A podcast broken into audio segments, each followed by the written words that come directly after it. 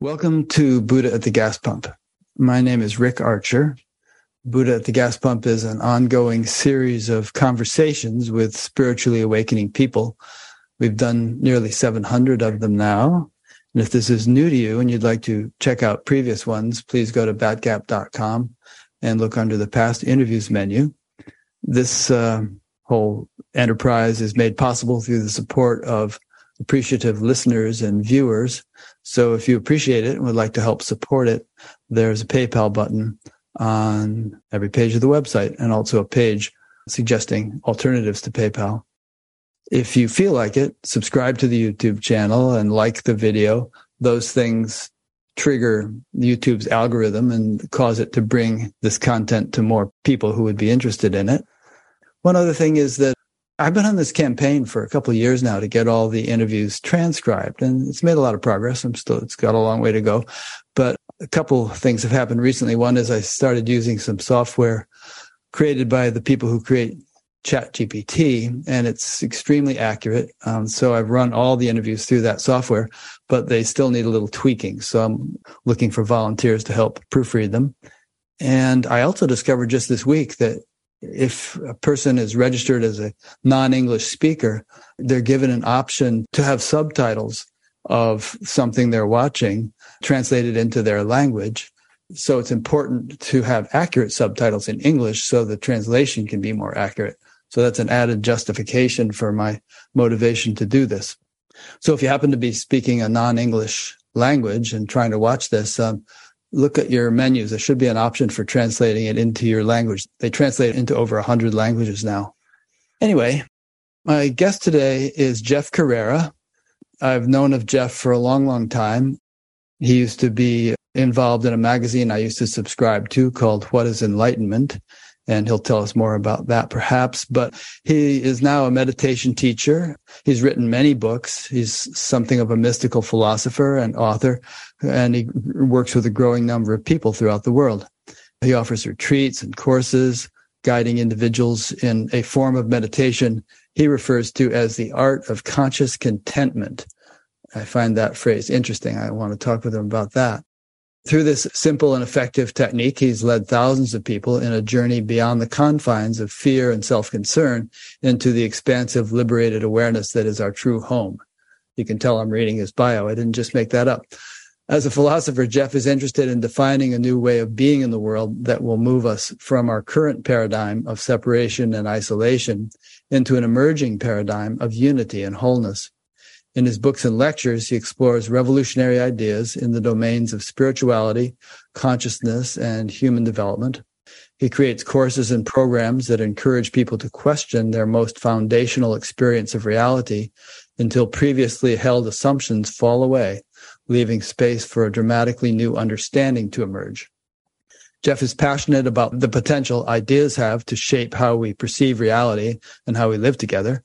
His enthusiasm for learning is infectious. He's taught at colleges and universities throughout the world. And as I mentioned, he's the author of numerous books, including American Awakening, Philosophy is Not a Luxury, The Soul of a New Self, Paradigm Shifting, The Art of Conscious Contentment, and one which I just read called The Path of Spiritual Breakthrough, which is somewhat autobiographical account of his own spiritual experiences over the years and his interpretation of them. So, welcome, Jeff. Well, thank you very much, Rick. And first of all, thank you for having me. And second of all, I just want to congratulate you for having such a successful podcast over all these years. As you said, I've, I've been aware of you, I'm sure, as long as you've been aware of me. Uh, and it's great to know that the podcast is still thriving and still bringing new ideas to the public forum. So congratulations on your longevity with the podcast. Thanks. We're following Joseph Campbell's advice and just following our bliss. It's not work, right? You know, it's just fun, and it has a, a good effect on the world. So it's wonderful to be serving in, in such a capacity. It's fantastic. I love that. I love the idea of following your bliss. Which can actually get us right into the name of your meditation technique, conscious contentment, because as I told you before we started, I used to be a T M teacher. And one of the fundamental principles of that practice was that the mind has a natural tendency to seek a field of greater happiness. and that therefore meditation shouldn't involve effort, because if the mind is encountering greater happiness, it'll move effortlessly in the direction of what it's encountering. And our innermost nature is supposed to be blissful. So therefore, you shouldn't have to force the mind to move in the direction of bliss. Is there anything similar in the kind of meditation you're teaching? I think so. In terms of effort and effortlessness, I find that a fascinating question. And I believe it's exactly true what you're saying, that in theory, meditation shouldn't require any effort because it's really just resting in the truth of who we already are. And yet what I like to explain to people is many years ago, I smoked cigarettes. And technically, not smoking should be effortless because you're just not doing it. But because of the emotional habit, I found it quite difficult to quit, even though technically it's easier not to drive to the gas station, not to buy a pack of cigarettes, not to open it, not to light it, not to smoke it. It's easier to just sit on my couch and not do that. Emotionally, it took effort to withstand the temptation that I had built up over habit. And I think our minds also have habits of defining things and seeing things as problems that we may need to make effort to counteract. Even though in the end, what you find is the big realization at the end of meditation is the realization that what you are fundamentally is happy and free. There's a verse in the Vedas somewhere that says, be easy to us with gentle effort. Mm. And, you know, there's a neurophysiological basis to what you just described. I mean, you had nicotine addiction. It wasn't just an emotional, mental thing. And of course, whatever our addictions, and everybody's addicted to something to some degree, it's not just a mental thing. It's also rooted in our nervous system, both gross and subtle. We've all heard the term samskaras. They're sort of deep impressions in the system that condition us to behave in certain ways. Yes, absolutely. And I guess for me, in terms of meditation, my own big breakthrough in meditation came when I realized that I could be content even if my mind wasn't. Even if my mind was experiencing frustration or boredom or all the kinds of things I tend not to like, I can be content with the fact that my mind occasionally feels these things. Reminds you of that Beatles song, it's only me but not my mind that is confusing things. That's right, exactly. When I experienced that in meditation, I just thought, oh my God, everybody needs to know this. This is the secret key ingredient to a depth of happiness, which is, it's a little misleading because I'm not talking about a feeling. It's not like you feel happy all the time, but you discover that you are content. Yeah. Now let's drill into that. Let's spend some time on that. Obviously, you're distinguishing between you and your mind because you say you can be content, yes, but your mind isn't. So elaborate on that. Well, I think we're all very deeply identified with our minds. And, and what is the mind? Define the so, mind. So by the mind, I mean the content of thought and feeling. So we're identified with being the one who's thinking our thoughts and feeling our feelings. In my experience, at least, in the deep realization of meditation, I became clear that I'm the awareness that's aware of all the thoughts and feelings. And I'm not necessarily the one thinking them. They are emerging out of, I don't know exactly what, they're emerging out of mental habits. It's the mental habits that, that as the human being encounters circumstance, the mind generates thought and feeling. You know, I like to say, you know, the mind isn't your enemy. It's really trying to help. It's giving you the best thoughts and feelings it has to, to say, hey, look, try these. These might help. But of course, it just does the best it can based on past experience. And especially if new circumstances don't exactly match past experience, it's not really able to give you helpful patterns to follow. So that patterning is what I see as the mind, and you are the awareness of that. And by past experiences, I think you and I could both extend that back lifetimes. It's not just what, what happened in this life, but who knows how much baggage we carry. Absolutely. In, in terms of those deep impressions. Yes, I would completely agree that the Eastern word karma fits nicely because the karmic momentum, which unfolds through your mind, includes your personal experience from this lifetime. It also includes cultural baggage that you adopted, not just through your lifetime, but through all of human history. And who knows how many other lifetimes or cultures you've encountered in your soul's existence. And then there's environmental influences, you know, other people's thoughts, other people's influences that are impinging upon ours and which we may take for our own. Absolutely. There's so many things, but using that word samskaras again, it's said that we have a storehouse of impressions that is quite vast and loaded with who knows how many deep impressions that condition us and influence us. Right. Absolutely. I would completely concur with that idea. So when we say contentment, obviously most people seek it outwardly. They want a more comfortable life. They want a better job. They want a happy marriage or relationship. They want to have fun. All the things we do to find contentment. And you are kind of implying that contentment is possible irrespective of outer circumstances. Yes, I think that's true. And it gets tricky because the contentment that I'm talking about in terms of the art of conscious contentment is probably closer to acceptance. Except I don't like to say acceptance because that could be just like, all right, I accept, like it could be a sort of resigned to accept something. It's not that either. But it means the way that I understand it, my understanding is that at the very bottom of your existence, there is a contentment with the fact of being alive.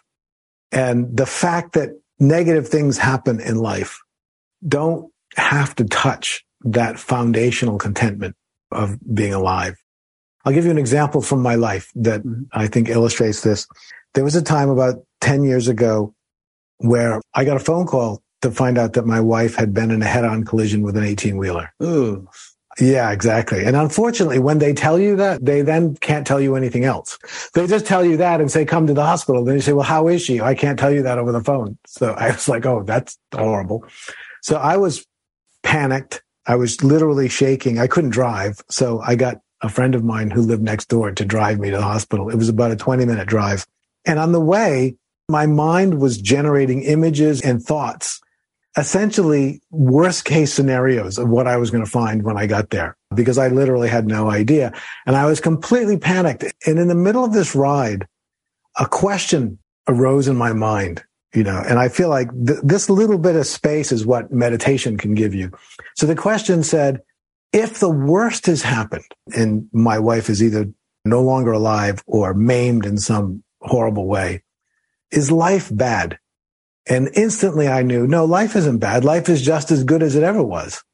My life might be bad, but my life is a very small piece of life. And life itself, the miracle and privilege of existence, will be just as good, even if my life is bad, even if I have to deal with things. But what that did for me is it, you know, my mind was still panicking, my body was still shaking.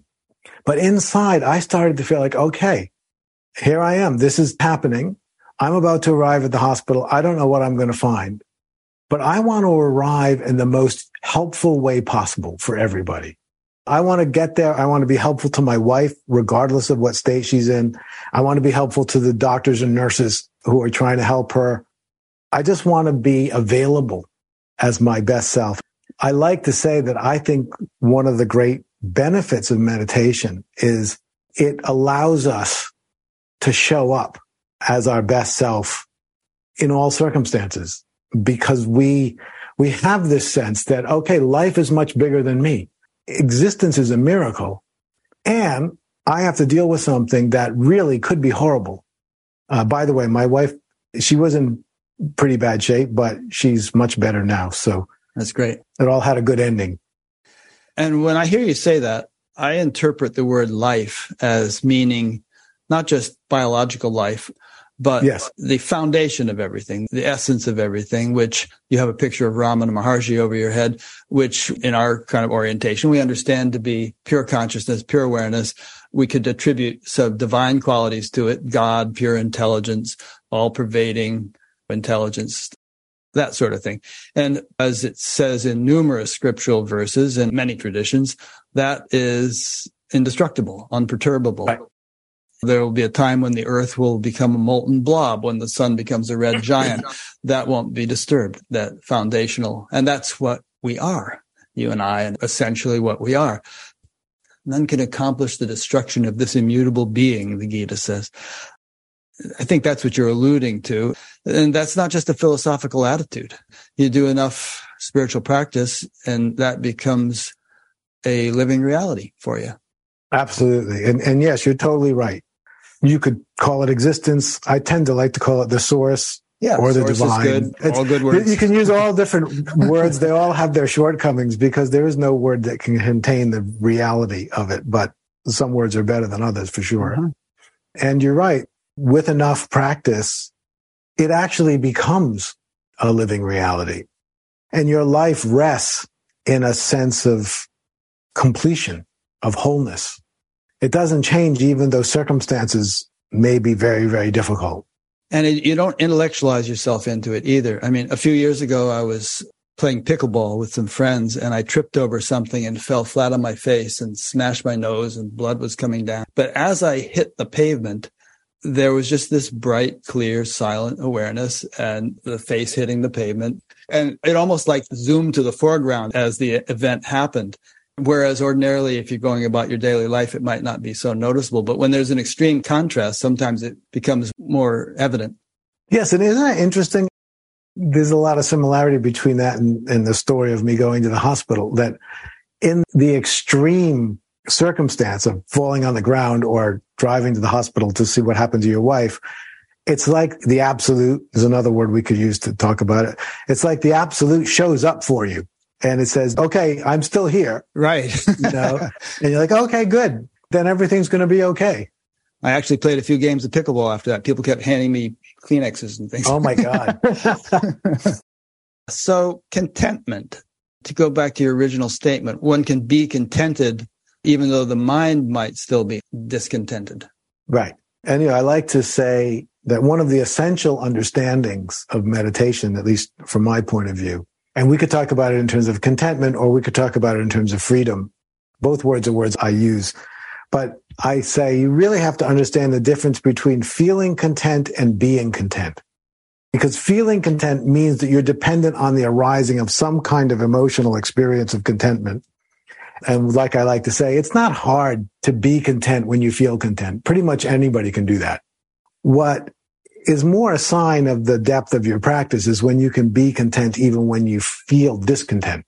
That's when you start to see in a person a kind of equilibrium. They're able to ride the inevitable waves of being human gracefully. And I think there are degrees of challenge.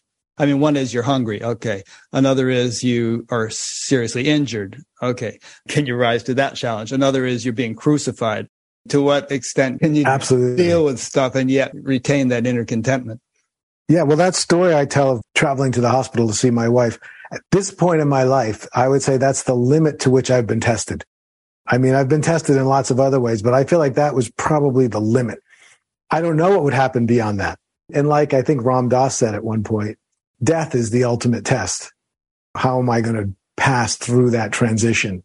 And I guess none of us really knows till we get there.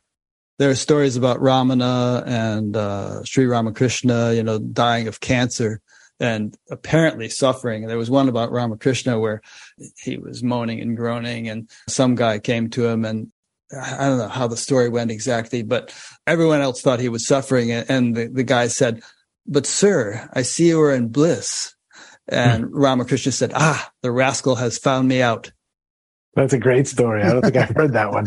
And there was a similar thing with Ramana, you know, where he was seemingly suffering, but not, which is not to say he wasn't, his body wasn't suffering.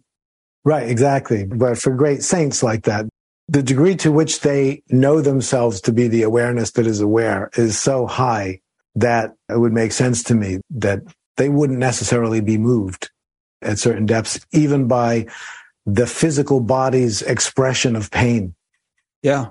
But, you know, even on the cross, Jesus said, why hast thou forsaken me? So perhaps for a bit, he did get overshadowed or despaired for a moment.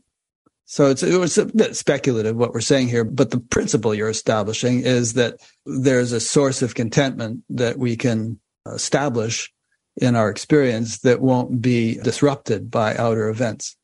Yes. Obviously, this is not uh, anything new. This is old news. And it's found its way into popular culture in many ways, the idea of seeking happiness within versus mm-hmm. without. I just think it's more profound than maybe some of the popular expressions of it point to.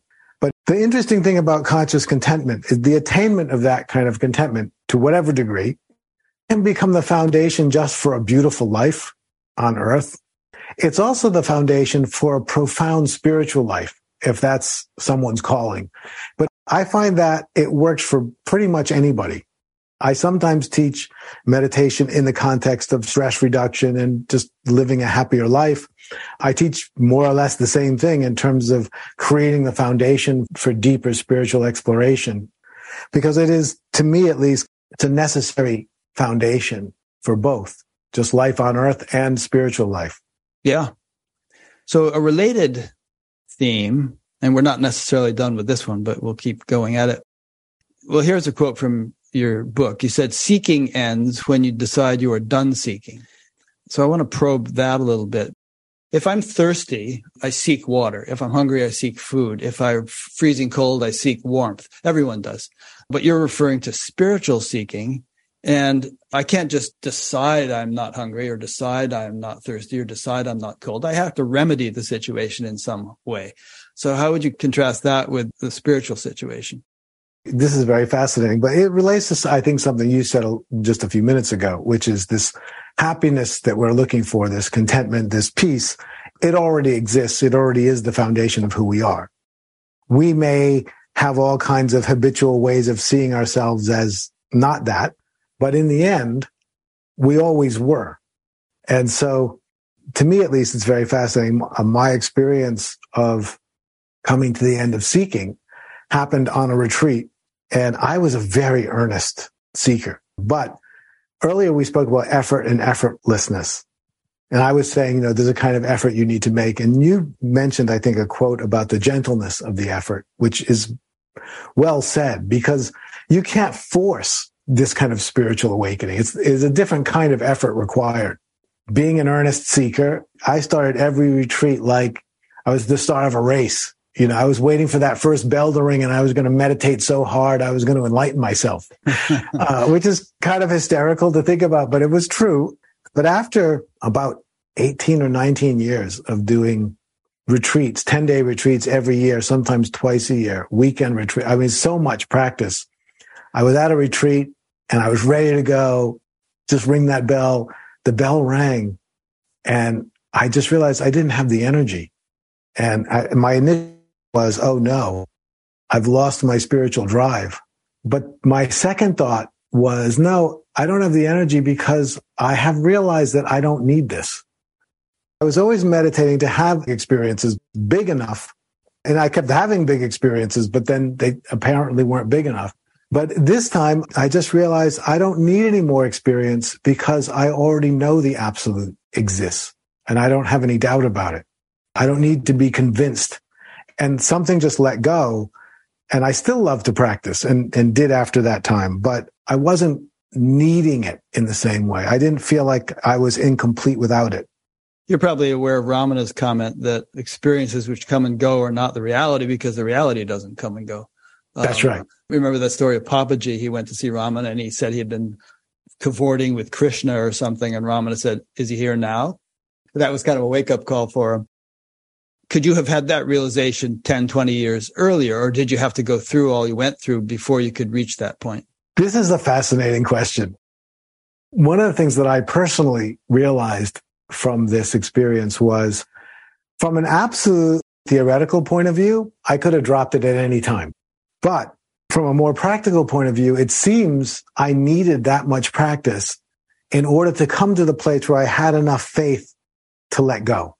In other words, in theory, I could have let go at the beginning, but I didn't have the faith. I didn't trust the absolute enough to let go. I still felt like I needed more. And I always say I was kind of a special needs spiritual seeker because it took eighteen years to accumulate enough experience to finally be able to say, okay, I get it. You exist. I don't have to do anything else. Yeah, but accumulate enough experience also means undergo a lot of neurophysiological transformation. So it might be more than a matter of faith. It might be a matter of burning through a lot of those samskaras we talked about earlier and getting to a point where your mind-body system is actually capable of sustaining. Santosh is the Sanskrit word for contentment, sustaining sustaining that contentment. And you couldn't go up to a psychotic or a schizophrenic or a deeply chronically depressed person and say, just be content, you know, make that decision now, because right. they really got to undergo a process before they could reach that ability. That is definitely true. This is why this is all very subtle and tricky, because there is a certain way in which theoretically, I think anybody could let go at any time.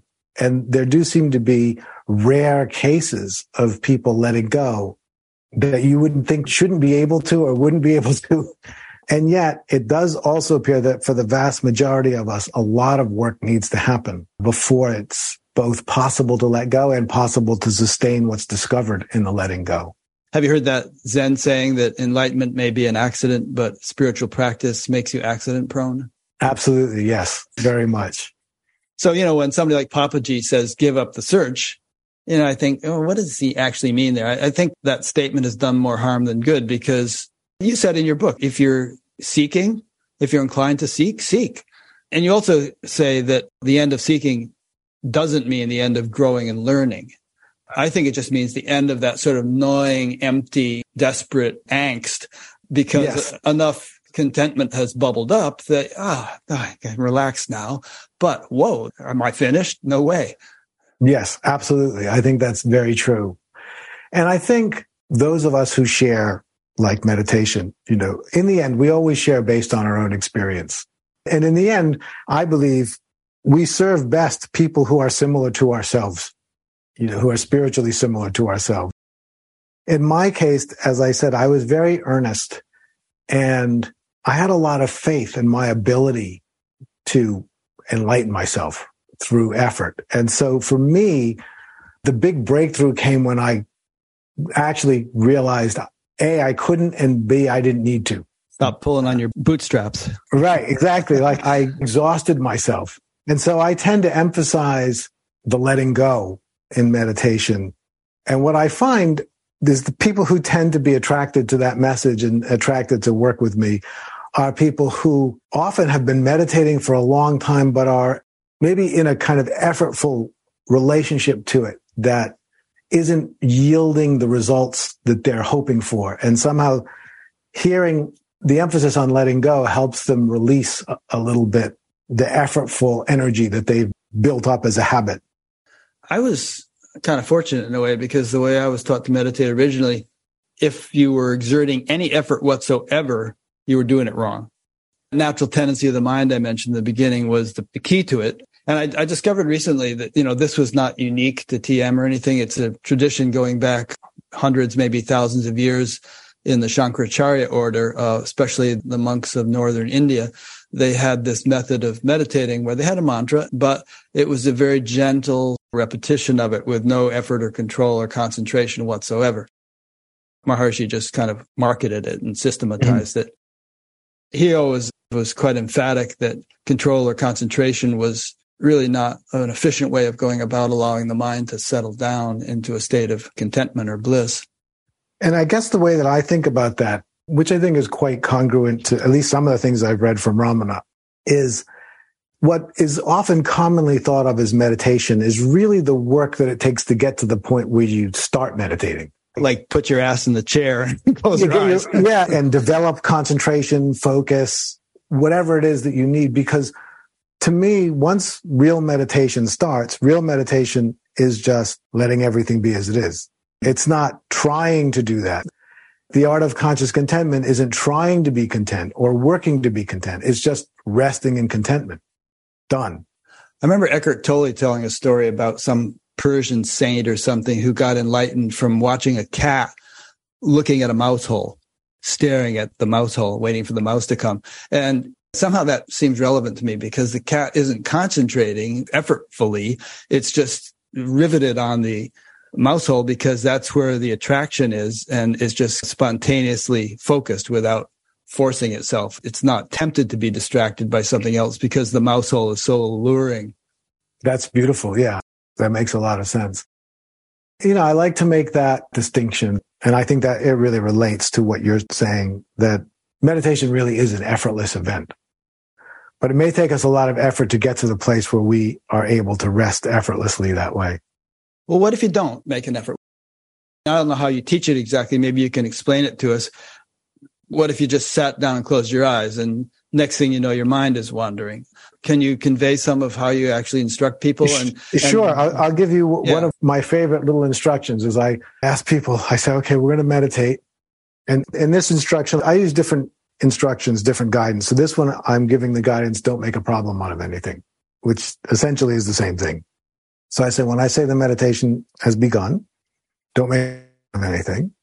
And then when I say it's over, then you can make any problem you want. But, you know, in between, you can't. And so I tell people to close their eyes and I say the meditation has begun. And then I say the meditation is over after about five seconds. And I say, did you have a problem? And everybody says no. And I said, great. Now just do that for half an hour. Exactly what you did in those five seconds, which is you didn't make a problem out of anything.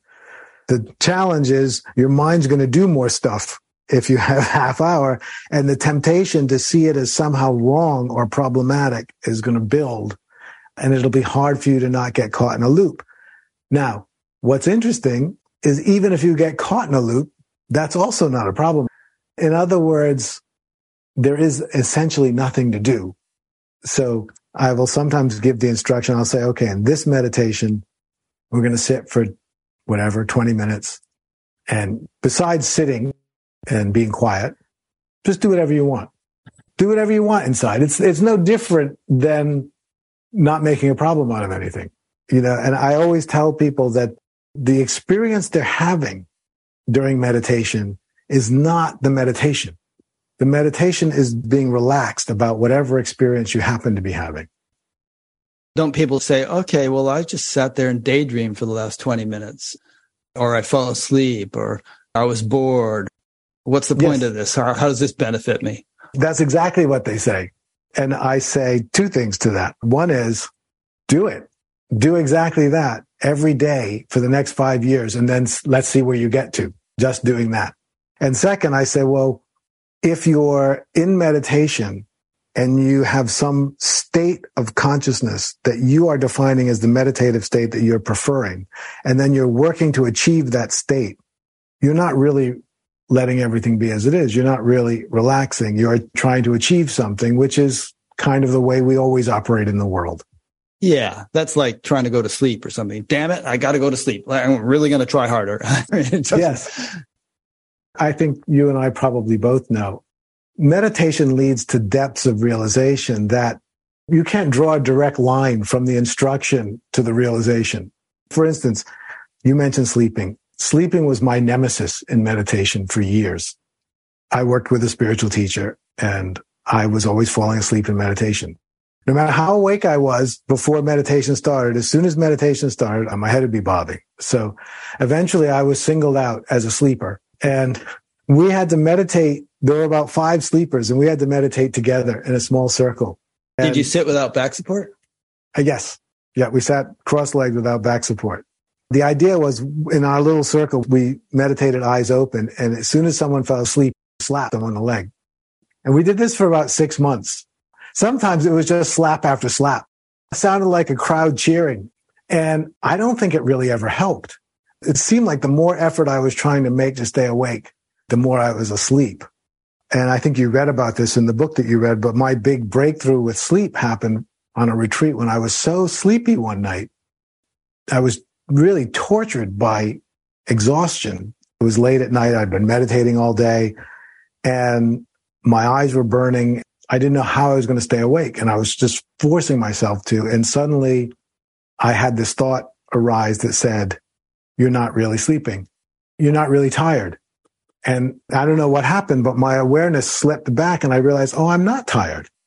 I'm perfectly awake looking at the inside of a tired body. And from there, it was clear to me that I had never been tired, that I had always been this background awareness that is always perfectly awake, and that sometimes I was aware of a very tired body and concluded that I was tired.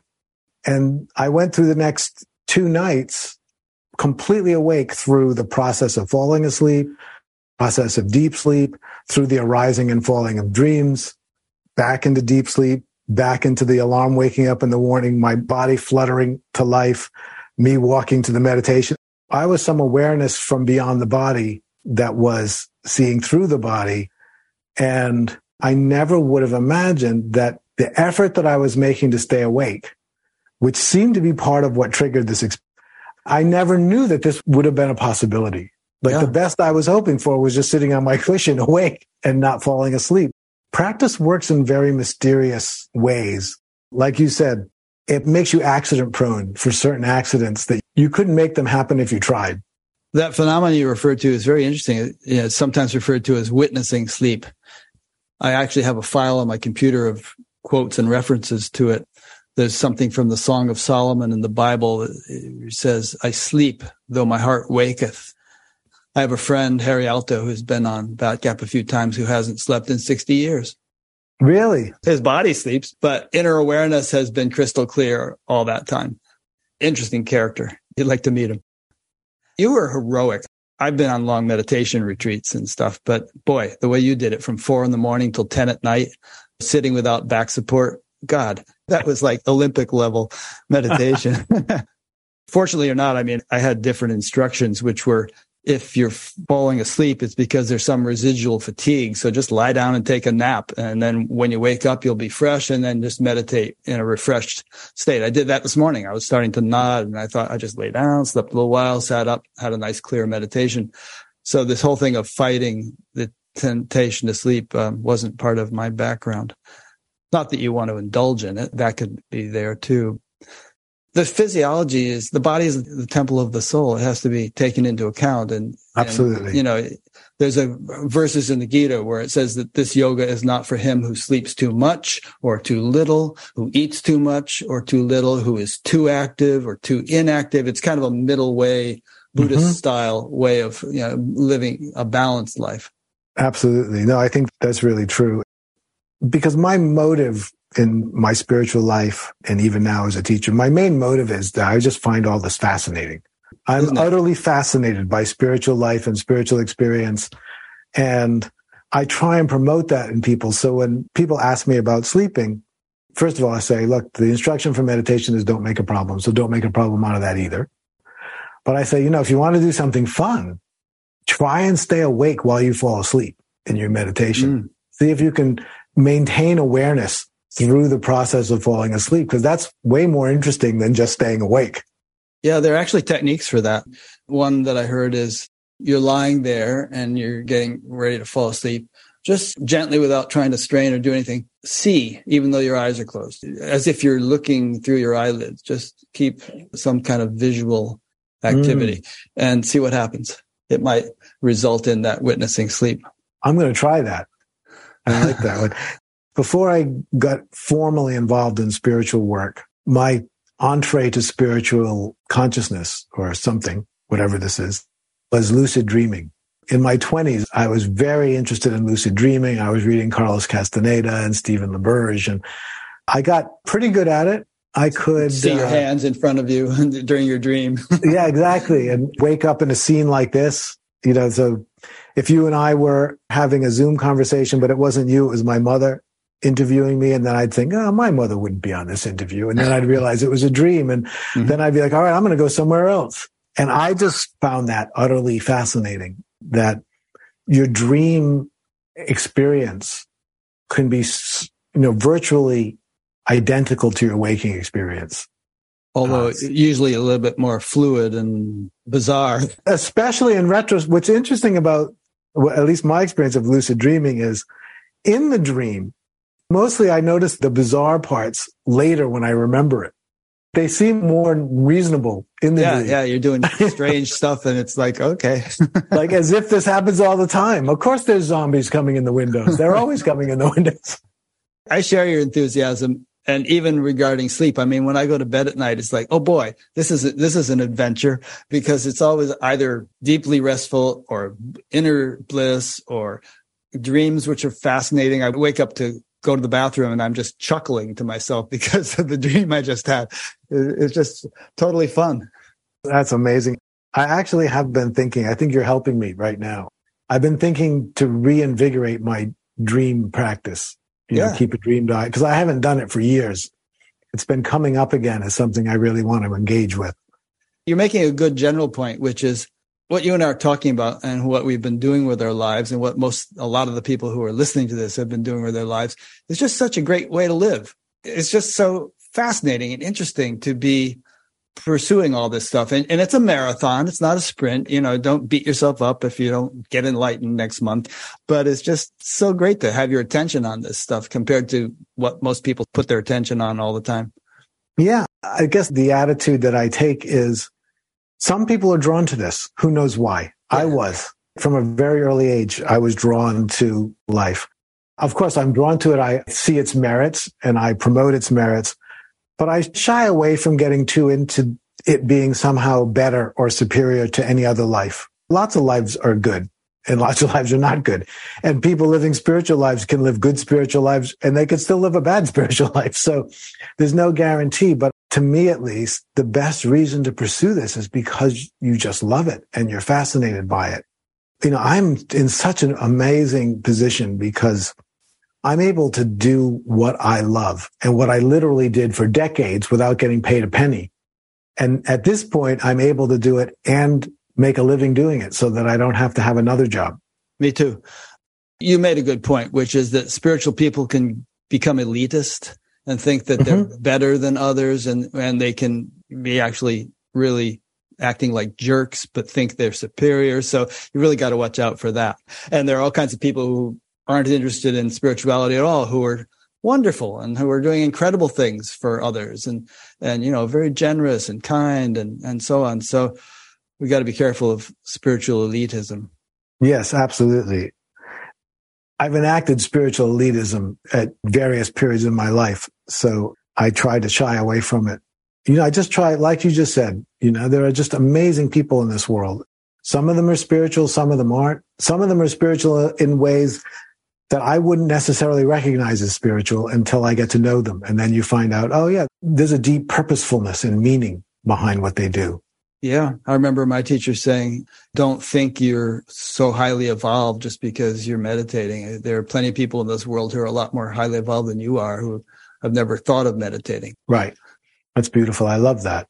It's a good caution. So let's get into your book a little bit. You've written so many books, and I've only read one of them. So if you want, want to talk about some of the others, that's fine. So your book, the one I just read, The Path of Spiritual Breakthrough, was really an account of some of your biggest breakthroughs. And a main point you made was that a lot depends on how we interpret our spiritual experiences. That will have a big impact on what we derive from them. You know, I just think this is a very profound point. And this is something that my teacher also taught. The idea is two people can have exactly the same experience and draw very different conclusions. Then that experience will result very differently in their life. I had a friend who, he was out with a friend of his and his friend's dad, and overnight the dad died. And that put my friend in this incredible state of consciousness. This wasn't someone he knew that well, but the fact that someone he had just seen the night before was gone by morning had blown his mind, and he was in this very open, kind of enlightened state. And he was not interested in spiritual things at all. He and I had a conversation. We'd never been able to connect spiritually, but suddenly we saw everything eye to eye. And a few weeks later, when I talked to him, it seemed to be gone. And I said, what happened to that experience? He said, oh, that, I don't know. It just happened and went away, thank God. And his conclusion was it just was kind of this weird thing that happened. That's how he related to it. He didn't relate to it as he had had an opening to a deeper reality. He related to it as if it was some ex- weird experience that happened and thank goodness went away. And therefore it didn't have much effect. You know, his life went on more or less as it had. And I guess over the years of being part of spiritual community and then, you know, teaching meditation myself, I see so many people have experiences and, and oftentimes you'll hear people explain the phenomenological experience of the experience, very similar. But one has drawn one conclusion, another, another conclusion, and then life unfolds. I wanted to write this book because I wanted to show how my own spiritual progress moved from one breakthrough experience to the next, but that it wasn't just having an experience that mattered. It was the conclusions I was drawing about the experience that kept propelling me toward the next one. So we have an active role to play. We don't just develop based on having spiritual experiences. We develop based on the experience plus how we relate to them. Yeah, that brings up a couple of points in my mind. One is it reminded me of Jesus's parable of the sower, where someone is sowing seeds on the ground, and the ground varies in its receptivity to the seeds. You know, some of it's just thorny and mm-hmm. nothing. Others is, you know, it's fertile, but it, the, the fertile soil is very shallow. So the thing sprouts up, but then it dies quickly. And others is, you know, it's fertile soil that's deeply fertile. And so it, it thrives. People can hear the same teaching or have the same experience, but it withers in some people and thrives in others, depending upon the, perhaps the fertility of their karma or their, their spiritual readiness. Right, absolutely. I never did E S T or uh, the forum or anything, but I, Me neither. I've worked with people who did, and one of the things I hear from them is the fact that we need to take responsibility for the listening. I guess that was a, a thing. And the idea is that you can hear something, but you have to be responsible for how you're listening and where you're listening from.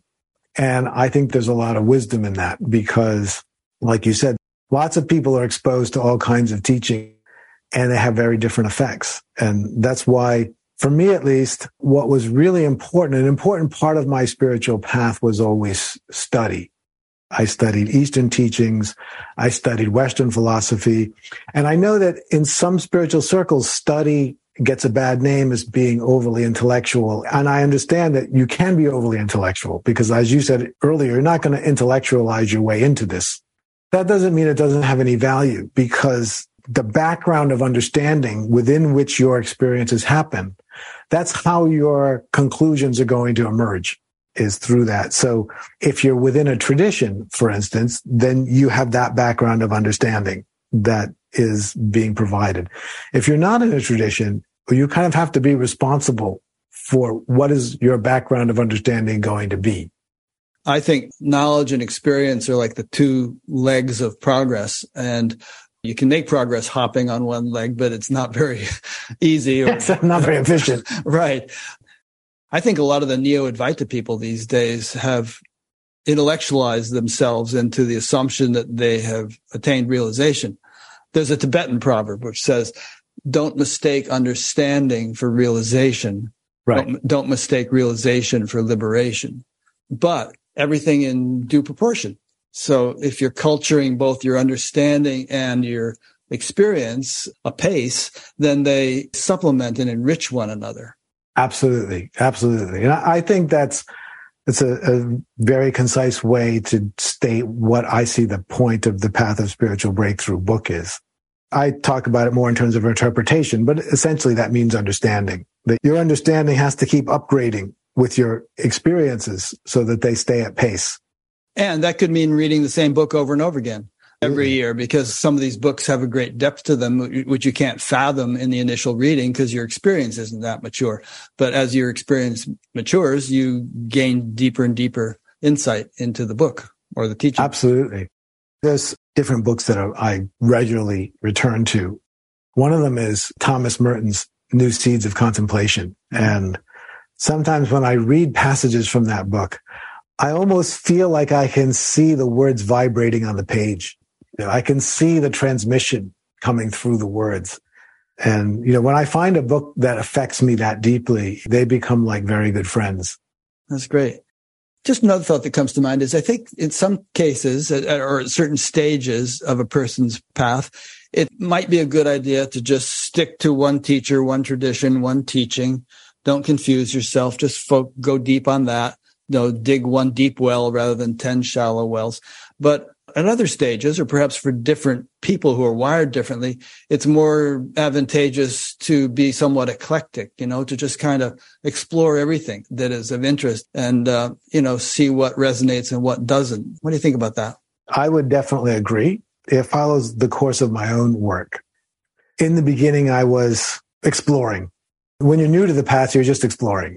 I was reading anything. I had a, a very new age teacher, and we were, you know, going to the other side of the moon to speak to the aliens that live there and all cool. kinds of stuff. What did they say? They didn't really speak that well to me. They spoke more to her, but um, I was a physicist. So I studied physics as an undergraduate. I was an engineer, actually. And I decided that I was too, is the left brain the analytic brain? Yes. I think so. I was too left brain. It's more complicated than that, but basically, yes. Right. So I was too analytic. So I wanted to go in some other direction. So I, I hunted out things. So I was experimenting. Then I started working with a teacher. And from that point on, for the next, say, roughly twenty years, I didn't really look at much else. Some, but not really, not personally. As you said earlier, I think we had a magazine and I did some work for the magazine. So we were always exploring things in that context. But in terms of my own personal path, I wasn't. But when that time came to an end, I started to explore things that I had ignored and realized there was a lot. There were a lot of holes to fill in in my spiritual education and growth. And I explored some uh, Kundalini work of different types. Energy work really called to me. I did Lomi Lomi massage for a while and became a practitioner of that. And I just started to open to domains that I hadn't been examining. And I think it's important. I think it's, I don't know that it's everybody's path. Maybe some people just are on one trajectory indefinitely, but I think many people get called to explore more eclectically at some point yeah. in the journey. And it might be your path at one point and not your path at another point. Same person, you know, that goes yeah. through different stages. Sometimes I like to take that analogy of digging the wells to say, well, yeah, dig one well, but maybe you could use ten different tools to dig the well. You know, you need a mm-hmm. jackhammer and a shovel and a pickaxe, and you know, it could be a variety of things that could help you go deep. It doesn't mean you're a dilettante. Yes, I think that's definitely true. And I am still very open in the sense that I love exploring stuff. I love to read things, and I don't find a lot of teachers that I really want to work with, but I do occasionally. And when I do, I dive in. I found this Lomi Lomi teacher five years ago in Hawaii, and uh, I actually just was there getting a massage, and I just thought something's going on here. And I found out that she was uh, a kahuna of one of the Lomi. That's like a shaman? It's like a shaman, and that she does retreats. So I immediately did a ten-day retreat because I just thought, whatever she's got going, that's amazing. And I ended up becoming a Lomi practitioner. I was doing...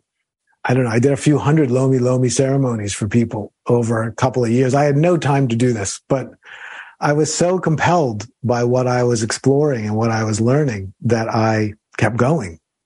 I think I saw something about Tarot on your website. You're doing something so, with so Tarot? This is a very recent opening. This kind of Western esoteric tradition, uh, you know, astrology, Tarot is not something that's ever really been much part of my path. But I started reading... When I wrote, not the book you read, but my next book, which is on the path of cosmic consciousness, I bumped into the work of P D Ouspensky, because Ouspensky was very into cosmic consciousness. How do you and define I, cosmic consciousness? The term cosmic consciousness comes from Edward Carpenter. Edward Carpenter was an English poet and activist in the eighteen eighties. He went to Sri Lanka and spent six weeks with a Swami. And he coined the phrase cosmic consciousness as what he considered to be the best possible translation of Sat Chidananda. He said, you know, Sat Chidananda doesn't mean anything in English, but I would say cosmic consciousness is kind of what it is. Well, literally, it means Sat is existence, consciousness, bliss, those three. Right. Yeah. Yes, exactly. And so he wrote about that in a, a travelogue that he had written. He was a devotee of Walt Whitman. And another of Whitman's devotees, Maurice Bucke, got the phrase wrote that from book, him yeah. and then wrote the book, Cosmic Consciousness. And so I would say cosmic consciousness is the recognition that you are the awareness that is aware. You are the awareness of the whole cosmos, the living conscious substrate beneath everything else. And Ouspensky had read both Carpenter and Maurice Bucke, and then he wrote about cosmic consciousness. And Ouspensky also wrote a book on the Tarot. And as I started reading everything by Ouspensky, especially his earlier pre-Gurdjieff works, and found that he was very into the idea that if one knew how to read the symbols, they could take you to deeper realities beyond them. And that really resonates with me. And so then I started getting into tarot. I've been creating my own tarot cards and oracle decks and really trying to explore the symbolic nature of reality. This kind of brings up something I'd love to mention, which is Andrew Cohen. He was in the lineage of Ramana Maharshi. So it's an Advaita Vedanta lineage. Which, if you were to talk to David Godman, he would say, Ramana never established a lineage. Stop saying that. Which is true, of course.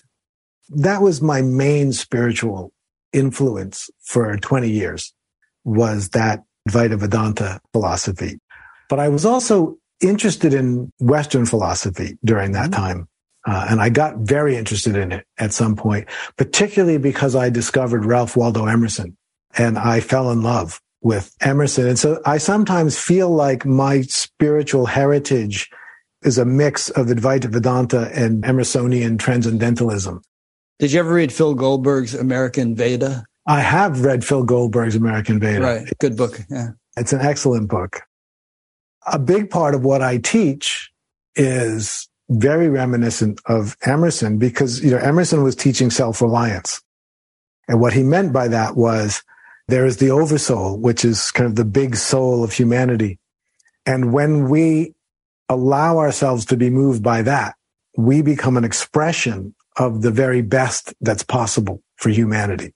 And he had this incredible circle of people around him, including Nathaniel Hawthorne and Herman Melville and Louisa May Alcott. And he was preaching, you know, rely on the oversoul and then express from your highest. Reminds me of a verse in the Gita. Yogastha Kuru Karmani, established in yoga, perform action. Yes, absolutely. Again, I don't know how this all works, but I think some of us are called to express creatively. And so one of my expressions, of course, is writing. You'll, uh, I think, appreciate this. You know, I think at this point I've written thirty-six or or forty books. Wow. I think thirty of them were written in the last three years. That's impressive. Uh, it was this thing.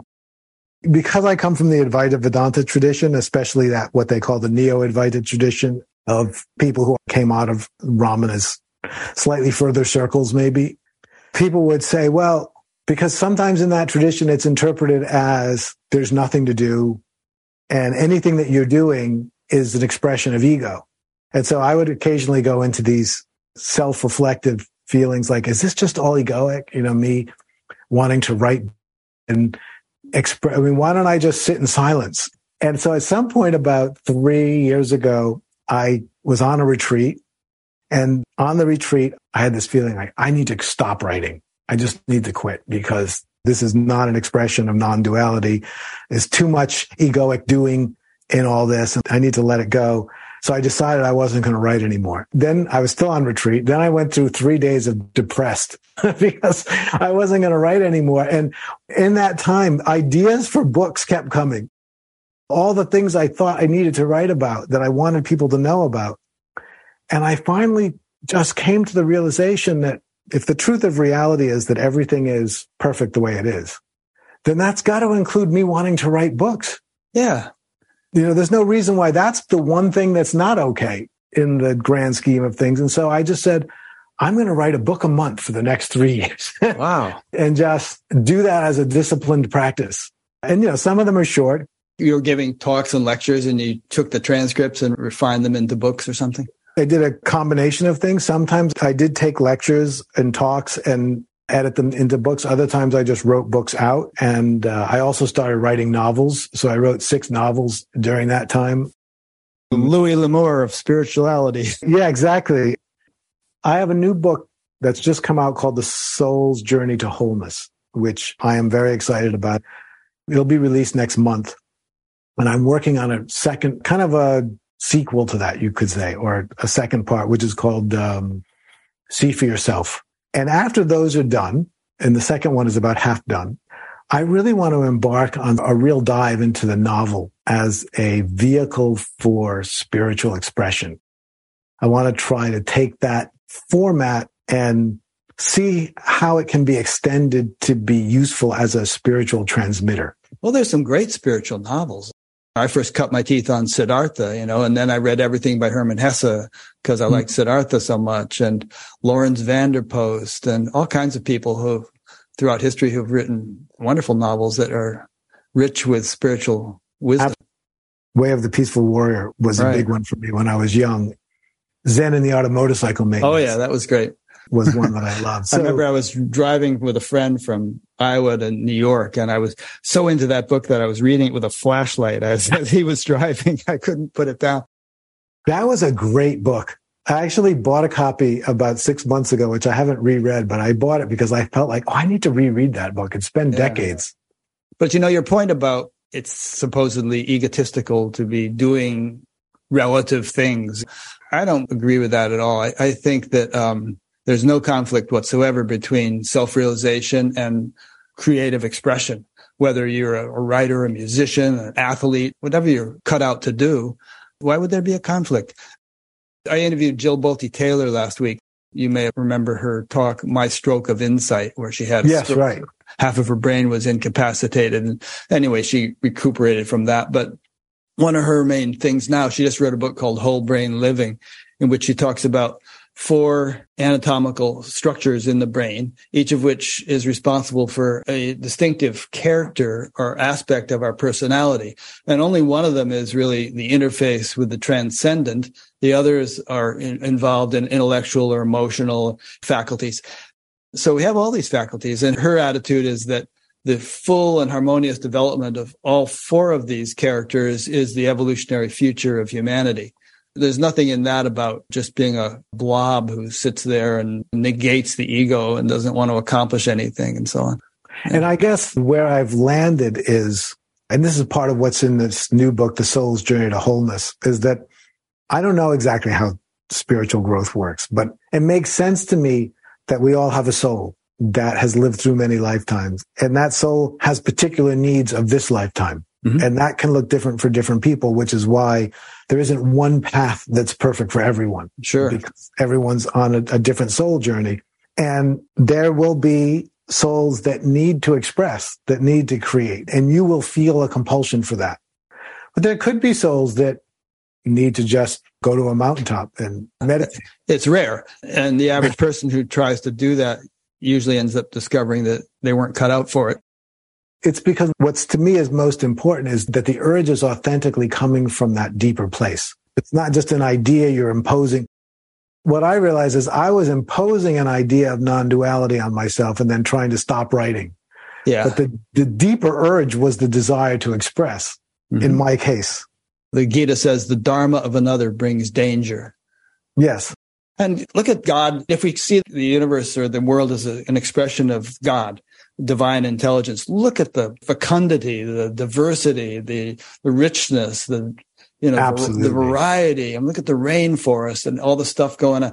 And if man is made in the image of God, if we are one with God ultimately, then why shouldn't we be creatively expressive in our own way? Yes. It's completely natural. Absolutely. Absolutely. And I, I you know, I also think, and you alluded to this earlier, I think, part of the path for most of us, there's a period in which we, in some form or another, need to take a break, that we're embedded in the wheels of whatever, karma, culture, personal conditioning. We're very identified with all that. And there's a period of time in which we need to step out in order to authentically express ourselves, in yeah. order for a real choice to be made. It helps to draw the arrow back on the bow before trying to shoot it forward. Exactly. Exactly. Just sort of, here it goes. I'm not going to pull it back. It just falls to the ground. Absolutely. The amount of time it takes for any given individual is probably different, but some amount of time seems to be important. That's true of anything. I mean, you want to become a doctor, you're going to go to medical school for eight exactly. years or something. Very, very true. It's a very interesting time, that yeah. time where one needs to, in my case, it's ended up being a very long time, probably a little too long, but, uh, you know, sometimes you overstay your welcome. Yeah. I don't know. You, you may be right. I mean, I, I could think the same thing. I could think, well, maybe I should have left X years earlier, but all is well and wisely put. Absolutely. It's all where, in my case, at least, you know, I have no regrets. All of my time in community and in deep practice has borne incredible fruits that I feel deeply grateful for. And it's good to take the long view. This life is just one step on a long journey, and you want to use your time wisely. Time is precious. But on the other hand, our existence is not measured in decades. Yes, absolutely. Absolutely. I mean, this kind of brings me to a point I would love to discuss with you. I love sharing. I love expressing myself. I love writing. I love teaching. I love sharing the things that I love. And I am very cautious about the role of a teacher. I generally never call myself a spiritual teacher because I've had interesting experiences with that from a number of different points of view. And in terms of my work, I just love to share what I love. If I loved something else, I probably would have shared that. In fact, I was doing that before. And then I fell in love with spiritual practice and spiritual philosophy and spiritual exploration. And now I share that. And I am deeply grateful that I have people who want to share that with me. And I always want to be very careful about not overstepping, because that relationship of sharing spiritual knowledge and wisdom. And, you know, I do have some very valuable things to share, but I want to keep it to that. I have some sense of what I have that's valuable and important. Outside of that, I'm kind of wanting to just be a human being who has opinions. I know what you're saying. And there's a widespread sentiment these days in the broader spiritual community that maybe the guru era is over or coming to an end, that, that the hierarchies haven't worked out so well, and that we should think of ourselves as, well, Tammy Simon has a nice phrase. It sounds true. She says, we like to think of ourselves as your partners on the spiritual path, friends. Maybe you have things to share that those with whom you're sharing them need to hear or would, would benefit from. Otherwise, why would they want to get together with you? But that doesn't make you superior to them. Fundamentally, we're all bozos on this bus. Yeah. And I think you, you had said before we started that you heard me speak at that conference in, in Harvard a couple of weeks ago, where I was speaking about mitigating the risk of extreme spiritual practice. And, you know, what I wanted to say there was there are always people who are called to do extreme amounts of spiritual practice. There have always been throughout history, there are now, and there will always be. And there's nothing wrong with that. And in that context, there are lots of stories of people who get hurt, especially by teachers. And one of the things that I started to do research in while I was preparing that paper was the idea of consent. Because I think a lot of the challenges that people run into or that teachers run into stems from the fact that there's a misunderstanding or there's not a good mechanism for, as the writer that I was reading says, maintaining consent. In other words, knowing what do I have permission to enact in your life? And what do you have permission to either follow or deny? And I think in that sense, I think there is a role for spiritual mentorship, but I think it needs to be wedded with a very clear sense of consent. Yeah. Secular professions have had this figured out for a while, you know, psychiatrists and doctors and, you know, professors and so on. Being your therapist doesn't give me the right to sleep with you or take all your money or, you know, right. Or various other things that spiritual teachers seem to think that they can do because they're not really the doer. God is doing these things and I'm just the witness or mm. whatever alibi they've come up with. Contemporary spirituality needs to be held at least to the standards of some of these established yes. professions.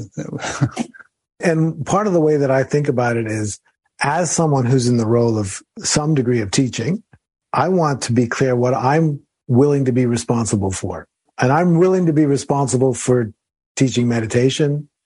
I'm willing to be responsible for teaching about spiritual philosophies. I don't want to be responsible for your choices in your life with your partner or with your job. I don't know anyone well enough to really have anything but an opinion.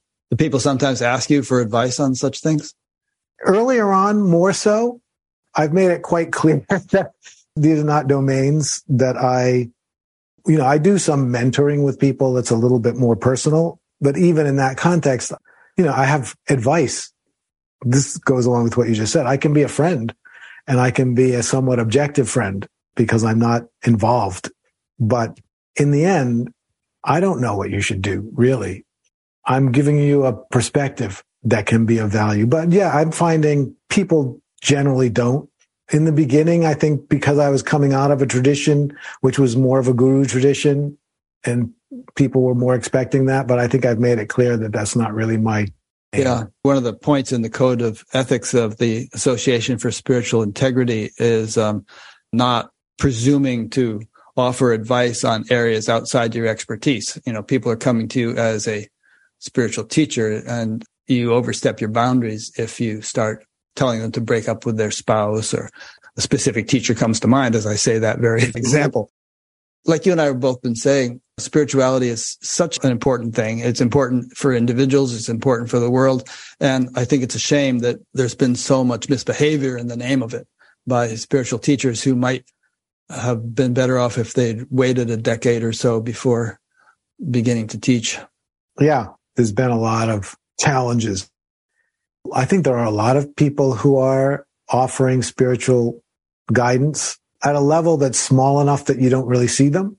And I think many of them do it fairly well. But I agree with you. It's given spirituality a bit of a bad name. I know of someone who committed suicide because she had given her life savings to a teacher, and then she realized that was a mistake, and she asked to have it given back, and the teacher refused, and she killed herself. So that's horrible. Yeah, really. And actually, while we're on this note, you know Timothy Conway, you know who he is? No, I don't know Timothy Conway. He's a friend of mine. I've interviewed him a couple of times. He's a very scholarly fellow. Uh, he has a website called enlightened spirituality dot org or something. Mm-hmm. On the whole point of crazy wisdom, he sent me something a while back, which reads as follows. It'll take me a minute to read it. It should be stated clearly and adamantly that rigorous historical scholarship has shown that the supposed crazy wisdom tradition was a literary invention by later writers one to three hundred years after the periods in which the supposed early crazy wisdom adepts lived. Furthermore, it is no valid excuse or justification of bad behavior to say that after the literary invention of the crazy wisdom trope, later generations witnessed numerous spiritual teachers actually behaving abusively in such manner, shouting at students, kicking, beating, humiliating them, and otherwise testing them in extreme ways. Today, we know from additional historical scholarship that such later bad boy behaviors imitating the literary trope were scathingly critiqued by numerous esteemed spiritual masters as an unfortunate, inauthentic development, an aberrant style of spiritual instruction. How do I want to respond to this? I want to respond to this by saying that I want the best for people. I had this interesting contemplation going on in my head because my teacher exercised a fairly significant degree of crazy wisdom. And the fact is, it did sometimes have very profound positive effects. And some of the crazy wisdom antics that I was subject to had positive and profound effects on me. It's also true that more often it has very negative effects. And oftentimes when it has a short-term positive effect and a long-term negative effect. And my personality is such that I don't want to have any negative effects on people. I just don't want to. I like people and I want them to be happy. And it does bring to my mind the question, you know, I experienced some very profound, extreme spiritual breakthroughs. And a lot of those happened under an incredible pressure of duress from this kind of crazy wisdom teacher. I don't know to what degree those breakthroughs were because of all that pressure, because of the, the duress and the hardship, and to what extent that was a valuable thing, at least in terms of those breakthroughs or not. I am convinced that there's another way to open to the divine and that it may be slower and may not be as dramatic, but it's healthier. And, and it can maintain the integrity and the sanctity of the individual. You know, the, the challenge with Advaita Vedanta teachings is that it's easy to denigrate the value of the individual, of the earthbound self, in comparison to the self-absolute. And I just don't see that as being, I don't know that that's the intention of the tradition. I don't think it's the intention of the tradition, but it, it lends itself to that misinterpretation very easily. And given my experience, I want people to feel that they're important and that they're loved and they're cared for. And yes, there are possibilities beyond this sense of self that we can experience that are magnificent and amazing. And I really want to encourage people to be fascinated by those and devote their energy to those, but never at the expense of the personal self. Yeah, perhaps even parenting might be a good allegory or, or example. I mean, parents can discipline the children. They may need to be strict with the children. They may need to raise their voice sometimes. They might need to de- deprive children of certain things that the children want and so on. But if you make your kids stand outside in a snowstorm for eight hours or immerse themselves in a frozen pond, or if you beat them, I'm not saying all these things happen in your circumstance, but there are many things you might do to children that spiritual teachers have done to their students, which would cause the parents to lose those children, have them put into protective custody, which is not to say that you guys weren't children, you were adults. Mm. But I think there's some validity to the comparison, because cruelty and physical and psychological abuse are generally not good teaching methods. Definitely. I think that's definitely true. And I did experience a lot of those things you just mentioned as part of the path. And, and look, there's an interesting way to look at that. And sometimes I do for myself personally, like standing out in snowstorms for hours at a time. Now, if you're skiing, that's another matter. Of course, then I'm it's there. Okay. Go for it. But I never thought there was a guarantee. In fact, my teacher told me at the very beginning, there's no guarantee that any of this is going to work because I don't really know. So he was winging it. Yeah. He was winging it, and I became his personal assistant, so I knew he was winging it. And I thought there was something beautiful about the fact that someone like myself and many others, we were willing to go along with the wing. We were all in it together. None of us really knew how to do this, but we all really, really, really wanted to experience the ultimate, and we were willing to go along with it. So there is that part of it that I still find very beautiful, that to have gathered a group of people who are that committed to something beyond what they could imagine and willing to really. In the end, though, I don't know if we could have done it better or not. We did it the way we did it. I told you I was an, an engineer. So one of the things I learned from my first boss as an engineer was experiments never fail. They just end. And when an experiment ends, you collect the data and you do another experiment. And I kind of look at my time in community as that. It didn't fail. It just ended. You and learned something. Now I learned something. And some I learned from the things that were positive, and I learned from the things that weren't positive. Right. I learned from the whole experience, and I can create a, a new experiment. Right. And of course, certain precautions are taken when experiments are done. Like um, Elon Musk just sent up a big giant rocket about a month ago, and it exploded. But he said, that was great. Perfect. We learned something from that. You know, the next one will be better. But he didn't put people on that rocket. Exactly. Yes. What's one of the things you learned from earlier experiments? The time you did put people on them and they blew up. You said, yes. Okay, I'm not going to do that anymore on my first rocket. Right. So there can yeah. be a certain recklessness in all this that is not justifiable. I noticed in the piece that you wrote, he used the term bad boy. And there can be this attitude of kind of a bravado. And and I don't think it's a healthy attitude to have in relationship to other human beings. You don't want to be a bad boy in relation to other human beings, even if you are a very sort of severe teacher or or you hold very high standards. But it's happening in the context of your love for what's possible. And I think one thing that happens is each violation, if it's a violation, further degrades the teacher's judgment and discernment and integrity to the point where it can go way off the rails, but it has happened incrementally. So both the teacher and his students may not realize how far off it has gotten. And then at some point, the whole thing totally crashes. No, that is definitely true. And, and of course, you create, well, this is a big part of the point I wanted to make in my paper for that Harvard conference, which is there are always going to be people who pursue extreme spiritual practice. And I loved extreme spiritual practice. I loved my teacher because I knew he was going to really push me to extremes, and I wanted to be pushed that way. But my point is, if that's not an option that's embraced as a possibility in society, then that kind of extreme practice always happens out on shadowy edges of culture where it's the least in view and most susceptible to bad forms. You know, there's a lot of other things that people want to engage in that are dangerous. And as a culture, we accept that. I would never want to get helicoptered onto a hundred-foot wave, but I get that some people do want to do that. And it's done out in the open. People view it. People watch it. And that helps keep those safeguards in place.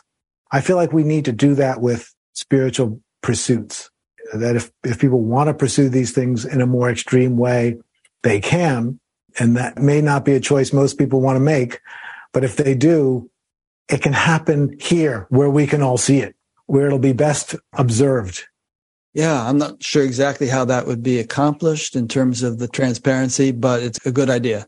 I agree with you. I have no idea how that would be, because we didn't really want transparency either. I think one thing is, and this is something I hope that we can accomplish more with the A S I, the Association for Spiritual Integrity, is that there's a broader awareness among students of what is and isn't acceptable, so that mm. they can kind of hold teachers' feet to the fire and call bullshit when they see it and either leave or confront the situation in some way, because people doubt themselves. They sit there, teachers behaving in a certain way. They think, well, that seems weird, but hey, he's supposed to be enlightened and I'm not, so I guess I'll just keep sitting here. And then they regret it later on. Right. I completely agree. What was the acronym you just used? A S I, for Association for Spiritual Integrity. Oh, that's good. Yeah, spir- yeah. spiritual dash integrity dot org. And we also spoke at that Harvard conference. I, you know, I think all these things are important. You know, the other thing that I like to point out in relation is there's a lot of negative things in the spiritual world, for sure. But there's a lot of negative things in the world. It's not true. Politics, it's not education, the, anything. Right. It's not that the spiritual world, you know, people will often ask me about the art of conscious contentment, and they'll say, well, isn't that just spiritual bypassing? And the idea of spiritual bypassing is where you use your spiritual practice to avoid things that are difficult in life. I don't think spiritual practice, real spiritual practice, should do that. It should do what I described earlier, which is it made me available for the challenge of arriving at the hospital. It allowed me to be more available, to be fully present and fully engaged with a very challenging situation. Now, I realize that spirituality and spiritual practices can be used to avoid challenging situations. Yeah. People do that all the time. Arjuna said, I don't want to fight this battle. I'll just live on alms. I'll give up this whole thing. And Krishna exactly. said, no, no, you have to confront it. Absolutely. But I like to point out that there's all kinds of bypassing. You can bypass through drugs and alcohol. You can bypass through promiscuity. If you want to avoid the challenge of life, there's lots of ways to do it. And spirituality is not the worst one. I have a friend, I don't think he ever wrote this book. He was a psychologist, and he wanted to write a book called Psychological Bypassing, because he said many of his clients seem to be using their therapy as a way to avoid their problems, because they can say they're in therapy and then not deal with it.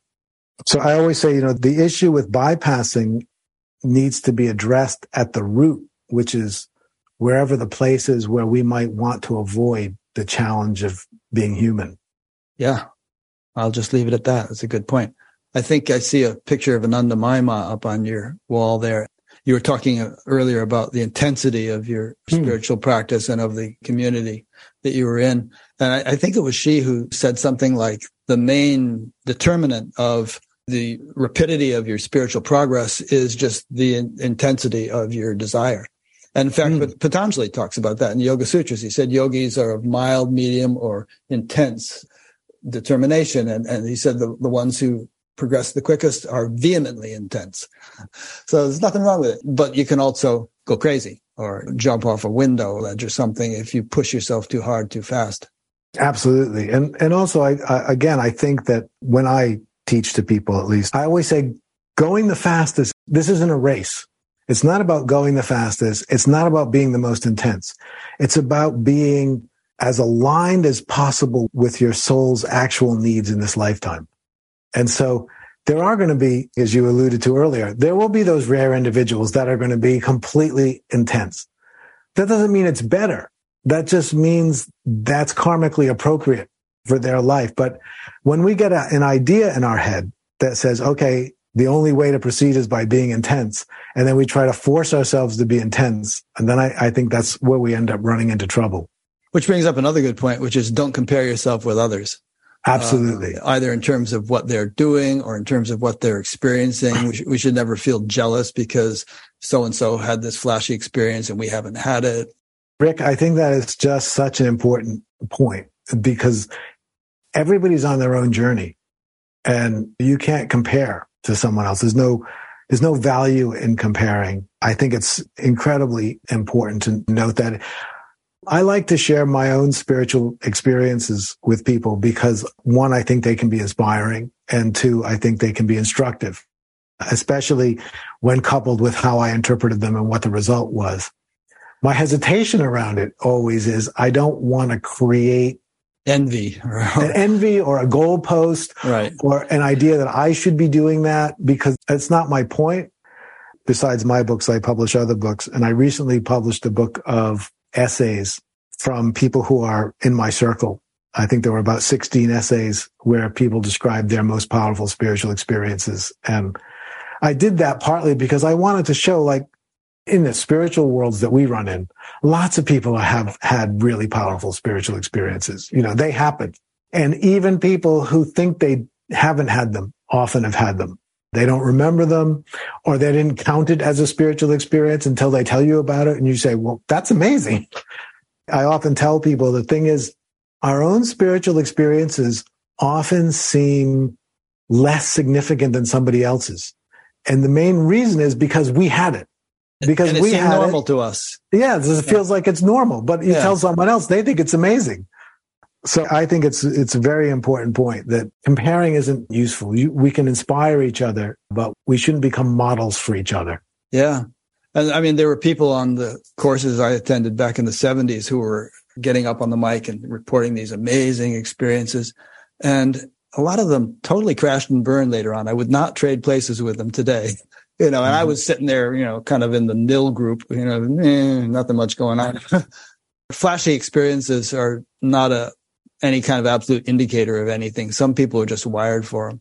Absolutely. I think that's very important. I've seen the same thing for a, a great deal of my spiritual life, kind of a very middle of the road practitioner. And, you know, then things did start to happen, but it took a long time.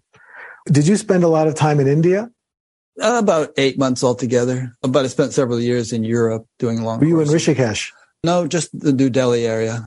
There were some courses in Rishikesh in the earlier days with like with the Beatles and everything, but I wasn't in it in those days. We used to do retreats sometimes in Rishikesh, mm-hmm. and I think there was a the remnants of right. a retreat center, a T M retreat center, which is mm-hmm. the one I think where the Beatles went. Yeah, so I used to do that's a been pilgrimage. Renovated now. It's a big tourist attraction. Oh, really? This is years ago. So I used to do little pilgrimage walks there just to be in the whatever was left of the field of that. Incidentally, Igal, you know Igal Harmelin?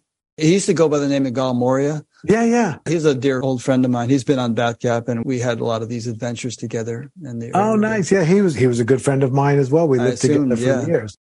Okay, a question came in. Let me ask this question. This is from Miguel Pipa in Portugal. I'm a bit obsessed with seeking. I live alone in the mountains, and I'm feeling alone and a bit exhausted. I do meditate. I want to ask why this kind of situation happens. Why has life brought me to a beautiful place where I feel compelled to be alone and seeking and seeking? I'm almost ready to stop seeking. Okay. Miguel, first of all, I am a Portuguese citizen as well as being a U S citizen. So uh, I love spending time in Portugal. It's a beautiful country. So if you're going to be alone somewhere, that's not a bad place to be. But, you know, I can't tell you why it's been set up this way, but it's interesting that it is. And the advice that I would give to you is to look at it in terms of what are the opportunities it makes available to you. Because there are ways for you to connect, especially today, via the internet with seekers all over the world if you're feeling lonely and feeling like you need more of a community. And at the same time, you're in a beautiful mountain location that I'm sure is conducive to deep practice. So I would first encourage you to think about the opportunities that your circumstance is bringing you, and then And secondly, saying, when I hear, as I think Rick's smile betrayed, I hear you saying you're ready to stop seeking, and, and who knows, that could be a big moment for you in which the way you have been seeking comes to an end and something else starts. So who knows what's about to happen? So let's see, we have a little bit of time left. I took some notes down. I don't know if we want to end on a more abstract philosophical point, but there was an interesting section in your book where you were talking about what we know, what we don't know, and what we don't know that we don't know, and some other points related to that kind of thing. So let me just read some of these points quickly, and you tell me which ones you'd like to discuss. Yeah. One was being able to accept that there could be more than one absolute truth about things. Idealism versus materialism, some things that William James was talking about, that there's no universal mind. The universe is constructed by the perspective of each individual mind. And then in your group with Andrew Cohen, you had this group thing where you were doing this intense practice for a long time, and you ended up in this kind of enlightened group mind, which additional people kind of popped into one by one until you had this collective state of enlightenment going on.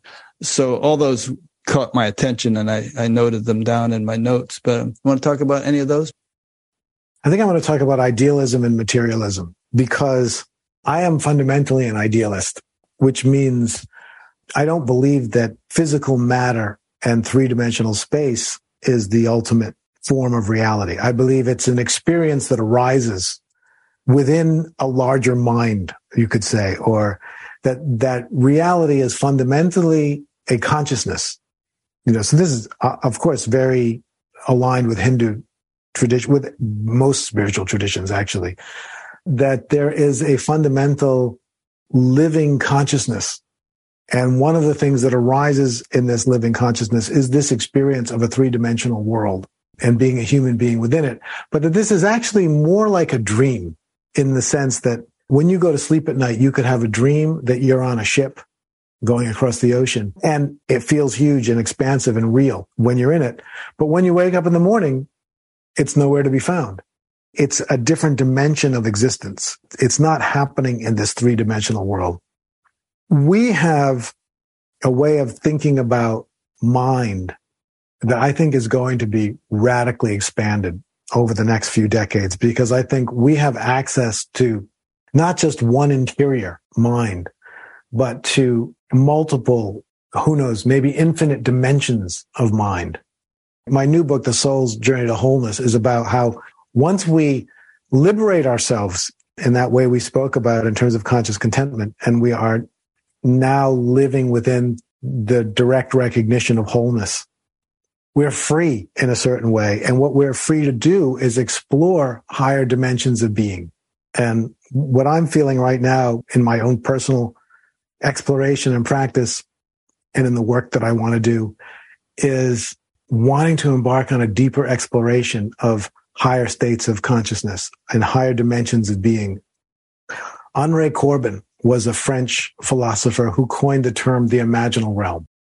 He was a an Islamic scholar, and he read a lot of Persian texts. And one of the things he said that really struck me was, in the Islamic tradition, pre-modern era, or the Christian tradition, pre-modern era, you know, or lots of pre-modern traditions, were very preoccupied with angelic realms, heavenly realms. There was the idea that there was heaven and there was earth and there was all this stuff in between. But in the modern era, all that stuff seemed too woo-woo. And so the traditions all became about heaven and earth. There was earth, which was the life we know, and there was heaven, which was some idealized, unimaginable God realm, but without there being any mention of the realms in between. And Corbin's point one hundred years ago was, we've done ourselves a disservice, because the path to the higher realm is through these middle realms. And in looking back at my spiritual experiences, you know, there's all different ways you can interpret them. But one of the ways I can interpret them is I see them as a journey through middle realms of being. And I've always had the sense that I have encountered other beings along the way. And sometimes I've heard them speak to me. Sometimes I've just felt them. But I've gotten guidance from non-material beings. I haven't had the courage to really write about that or talk about it until this recent book, because maybe because I'm getting old now and it's getting harder for me to deny. And I don't know if that's everybody's experience or just my experience, but it's a very real part of my experience. And as Corbin writes about, when we begin to explore the hi- the higher dimensions of being, we experience an inversion. So we used to think of the material world as the outside, and then we looked inside at the mental world. When we start to discover the higher dimensions of spirit, we realize that this existence is actually embedded in, in a universe of higher dimensions, and that those are really the context for this versus the material being the context for the spiritual. So that's what I am currently just utterly fascinated by. That is great. And I could say everything you just said. I couldn't say it as eloquently, I don't think, but I'm totally on board with all of that. And I've come to the same conclusions. And I've had some experiences that were very real. I'm not the type of person who just routinely sees angels or something, although I know such people, but I've had enough little things here and there that I know it's there. I've interviewed a few people on that kind of topic, like David Spangler, who is one of the founders of, I think his name is David Spangler. His last name is Spangler, who's one of the founders of Finnhorn, who is having that kind of experience since he was a child. And Harry Alto, whom I mentioned earlier, is experiencing this kind of stuff all the time for decades. And what you say about guidance, I think, is very true. I have friends who have routinely been able to see like guardian angels hovering around people or attending to them in some way. And I think that we're all guided in ways that we're not fully aware of. It doesn't matter what I think, but I'm just saying I agree with no, I agree, that's great. I agree with everything you just said. And I, I, I know that people had, who... I've had experiences of my guardian angel. And what I realized retrospectively is that I, I never took it seriously. I didn't doubt it. I knew it happened, but I didn't think it was that consequential. But as I've more recently been looking into this, I thought, wait a minute, that's very consequential. The fact that there are guardian angels looking over you is not something you can just say, oh, well, that happened. Uh, I mean, that is a radical change in your worldview. And yeah. So that's why I'm getting so excited about it. And this is not incompatible with Advaita Vedanta, by the way. Vedanta means the end of the Veda, but adherents to Vedanta don't dismiss the rest of the Veda as useless. And a lot of that tradition has to do with precisely this, being able to connect yourself to these higher entities in a way that is mutually beneficial. I completely agree. At least my encounter with Advaita Vedanta has been Neo-Advaita. And I think in that tradition, it's really emphasized the non-dual awakening. But yes, as I've looked back at the tradition, you go, oh, there's all this stuff we don't really talk about. And Ramana didn't talk about it much, uh, you know, but, you know, he would sometimes say, okay, well, I'm not going to talk about that, but yes, that's important. You should study it. He alluded in his own experience to having things happen that indicated the existence of these subtler realms. I'm going to need to explore the Hindu tradition in that way yeah. more. I remember hearing a story recently where this happened maybe hundreds of years ago, but some student came to a teacher and he had a Neo-Advaita orientation, you know, dismissing all of the relative phenomena. And the teacher said to him, this Brahmin of yours is one-footed. Meaning you've only got half the picture here, buddy. Right, right. I think that's um, true. And there are also precautions against this. I mean, Patanjali in the Yoga Sutras warns against being allured by the celestial beings who might want to waylay you on your journey for some reason. And there's stories of the gods being jealous of humans who get too uppity. And obviously people can get totally off the beam and indulge in this stuff, and and, and it becomes largely fantasy. And I mean, we get inquiries all the time from people who are in touch with the intergalactic council and want to talk about that kind of. It's possible to have a vivid imagination, and it's also possible to actually experience subtle phenomena. There's one particular panel discussion I did about refined perception with a group of people. It was like ten years ago, but people mm. can find that on Batgap if they look. Oh, that's fantastic. I would like to see that myself. All righty. Well, this has been really fun. Why don't you tell us a little bit about how people can connect with you and what kind of stuff that they would do if they did connect with you? Sure. I mean, the easiest way to connect with me is just go to my website, which is jeff carreira dot com. I'll link to it on your Batgap yeah. page. Yeah. And from there, you can find, I teach online programs, I teach retreats in various locations. My retreats are generally smaller. I kind of like to work with twelve to fifteen people at a time. And I also have an online mystery school, kind of a members program where I teach ongoingly. And I would say the best way to get introduced to me is to go in there. It doesn't cost you very much.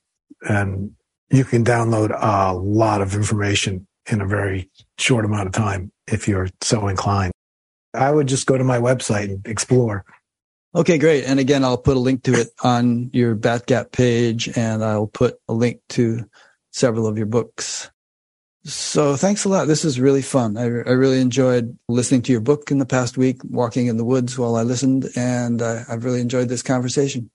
Well, that's fantastic. And when when the, the new book comes out, I'll uh, send you an audio of that one. I like audiobooks. Good. I'll send you an audio of that. And, and who knows, maybe someday we'll have a conversation about the higher realms of the soul. Yeah, that'd uh, be interesting. I really enjoyed being here, Rick. I'm honored that you uh, invited me, and it's been a delight to talk to you. Thanks so much, Jeff. And thanks to those who've been listening and watching or watching. The next interview, I think, will be in a couple of weeks, and it's with a guy named Chris Neubauer.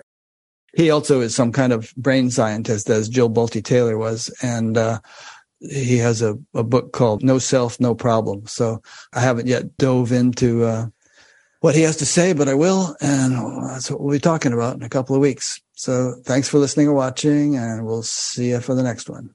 Thank you. Thanks, Jeff.